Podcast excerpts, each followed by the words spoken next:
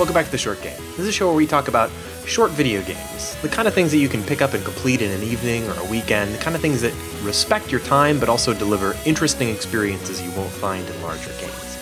I'm your host, Reagan Kelly, and I am joined this week by absolutely no one. This is a solo episode. That's right, I am the only person on the podcast this week, but don't worry, it is a very short one. Um, we've done short episodes, that's what we've called our shorter episodes in the past, and they haven't actually been all that short. This is an attempt at something that'll get you in and out within about 20 minutes or less, and sort of a turning and turning over a new leaf for our short episode type episodes. And this week we're going to be talking about a game that I've been looking forward to since it was announced all the way back in 2010 and that's Laserlife by Choice Provisions, or as they were called way back then in 2010, Gaijin Games, the developers of the Bit Trip, or are we, do we supposed to say bit dot trip? Do we pronounce the dot?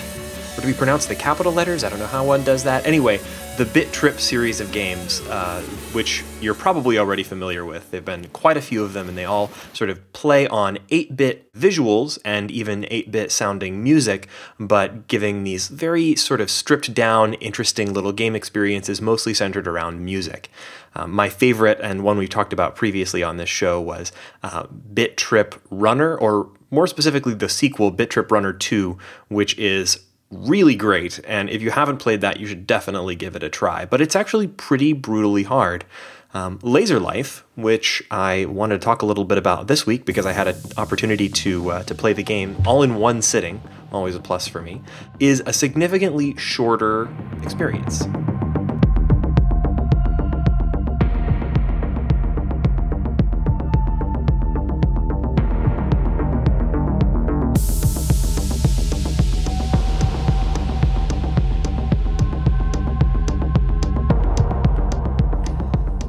So, a description from the developer uh, goes as follows uh, Laserlife is an interactive biography about a dead astronaut floating through deep space who is discovered by future intelligences who have no concept of humankind.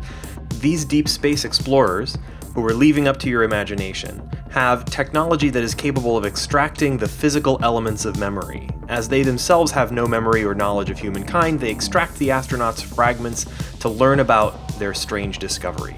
Why is the astronaut here? Why is it alone? Why is it dead?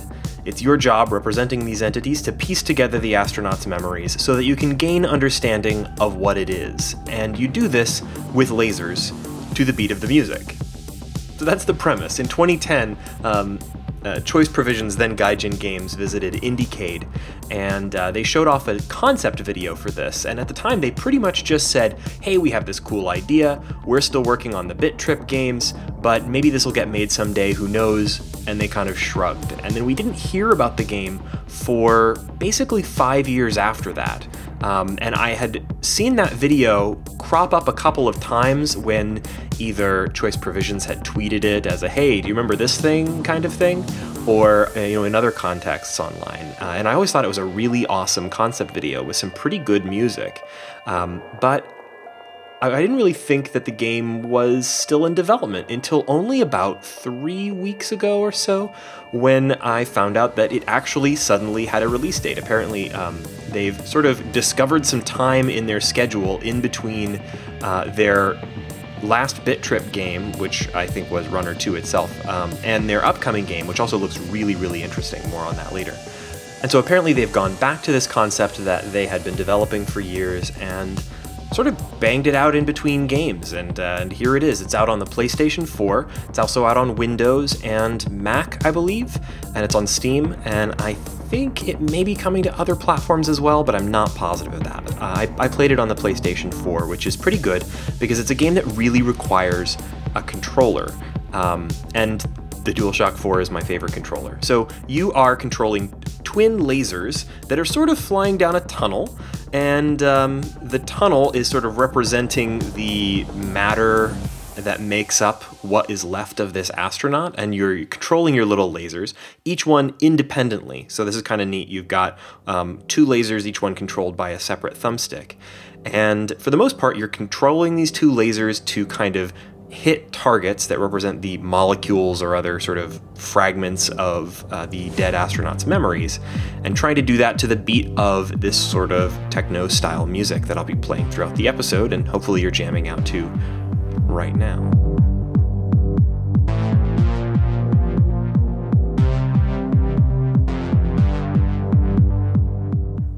visually, the game is really cool looking. Um, you know, you can get a pretty good sense of it immediately from the promotional artwork and from the uh, from the trailer. If you uh, want to take a look, we'll try to have a link to that in the show notes.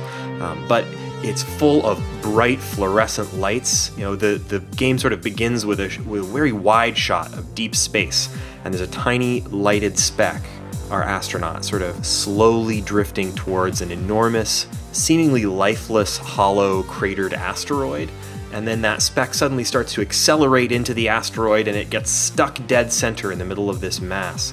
And suddenly that asteroid starts to light up with these sort of fluorescent trim lines, kind of like you might see on a Las Vegas fluorescent sign.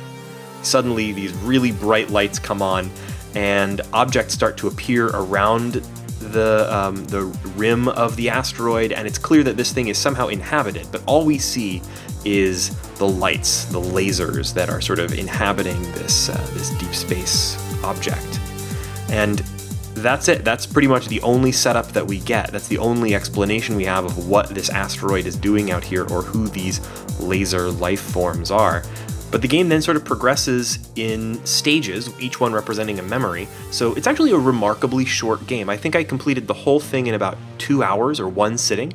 The game's really meant to be played in one setting, and the developer said that it's intended to be accessible to everyone. That um, it's got three difficulty settings, but even on the normal difficulty setting, I didn't find it a particular challenge, although I did find it pretty enjoyable. Um, and on the easy difficulty setting, I think literally anyone with even zero uh, familiarity with rhythm games, uh, or even maybe who has difficulty using a typical dual stick controller, would probably be able to complete the game. Um, and on the higher difficulty, it does offer a little more challenge and a little more fun if that's what you're looking for. But it's a it's a really sort of laid back, stripped down, kind of lean back and chill type of rhythm game. There's three sort of overall levels, each of which has four stages, and each of those is broken down into three phases. And so each memory starts with this memory collection where you're using your little lasers to grab little molecules, and you're doing that to the beat. And then uh, goes into another sort of um, phase called harmonization, where again steering your little laser beams around, but this time you're kind of flying through hoops.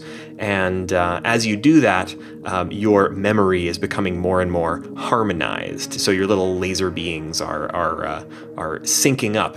And it's at this point that we start seeing the details of the memory. We've collected all of the molecules. Now we're putting that information together, and you start seeing random objects drifting through this deep space void that we're flying through um, that start to resemble earthly objects, uh, toys from the astronaut's childhood, or um, his wedding ring, or the house where he grew up, or his dog, and later on, his space capsule and his space helmet, and things like that.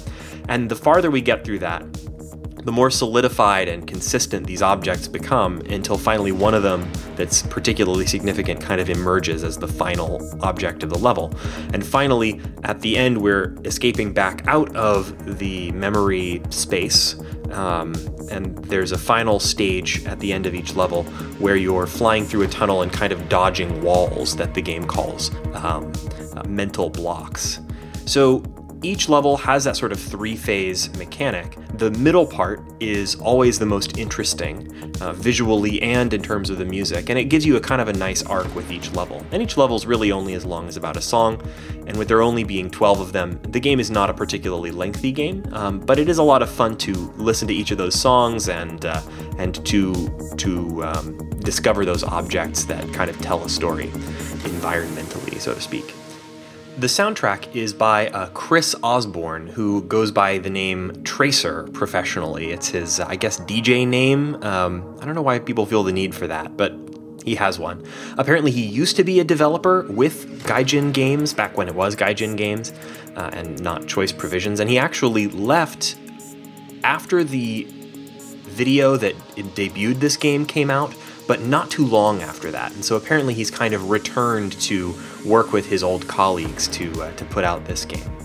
And I'd say that the soundtrack is probably a big strength of the game, second only to the really interesting, uh, sort of stylish visuals. It's not a perfect game. Um, I was hoping for uh, slightly more specifics about the astronaut and his mission. I mean, we're told that this is a biography, but really what we get in terms of biography is a collection of about 12 objects that were significant to the to the uh, astronaut and that tell a story somewhat, but it doesn't tell us a lot of details about the story. The game is kind of at its best in the third act when the memories that are included are a little more grounded in, you know, what's actually happened to this astronaut and really answering questions about why is this creepy astronaut corpse floating out in space?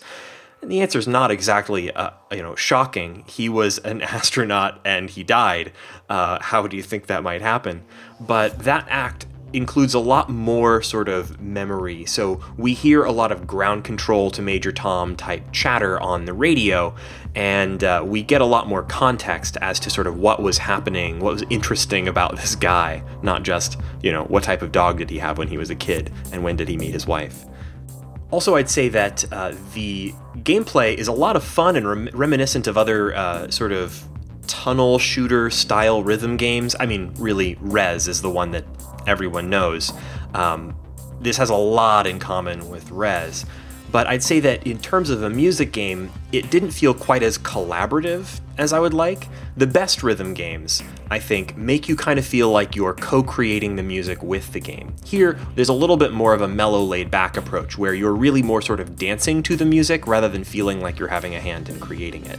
And uh, that might be a strength or a weakness depending on your tastes, but I would say that it's a little more sort of hands off, even than something like a DDR or um, Elite Beat Agents, which, by the way, is the best rhythm game ever made. If you haven't played Elite Beat Agents for the, the Nintendo DS, play that. it's great. But um, yeah, it's a little more it's a little more at a distance from the sort of creation of the music and more just sort of flowing with it. So I mentioned before that this is a game that sort of got stuck into Choice Provision's release schedule in between other projects. Uh, they've had a few of these sort of smaller games recently.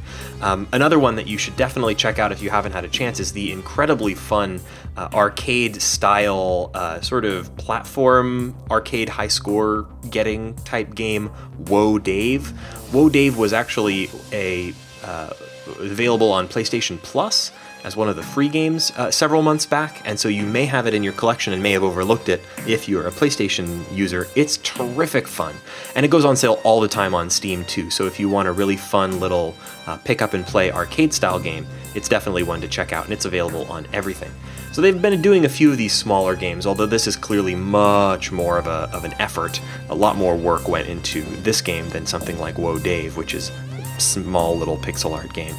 Um, but this kind of snuck into their schedule in between the really large uh, two-year development cycle for uh, for Runner 2 and what seems like a huge game coming from them later this year, uh, Tharsis. Or excuse me, maybe not later this year. Excuse me, it was announced this year at uh, PAX Prime 2015. I don't know actually when it's coming out yet. I'll try to try to find out.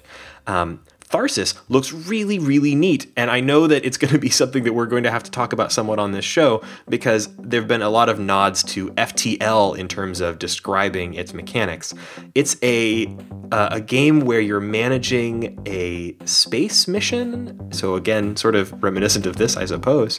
Um, maybe they're returning to a theme but it's sort of at an intersection between board games and video games, where you're managing this mission, but there's also a lot of dice rolling of actual six sided dice in the game, and uh, you're kind of managing the mission in a sort of a board game esque kind of way. I don't know a whole lot about it, but I'm definitely going to be keeping my eye on it. And as you know, this show is obsessed with FTL, so anything that mentions that in the description is sure to uh, perk up our ears.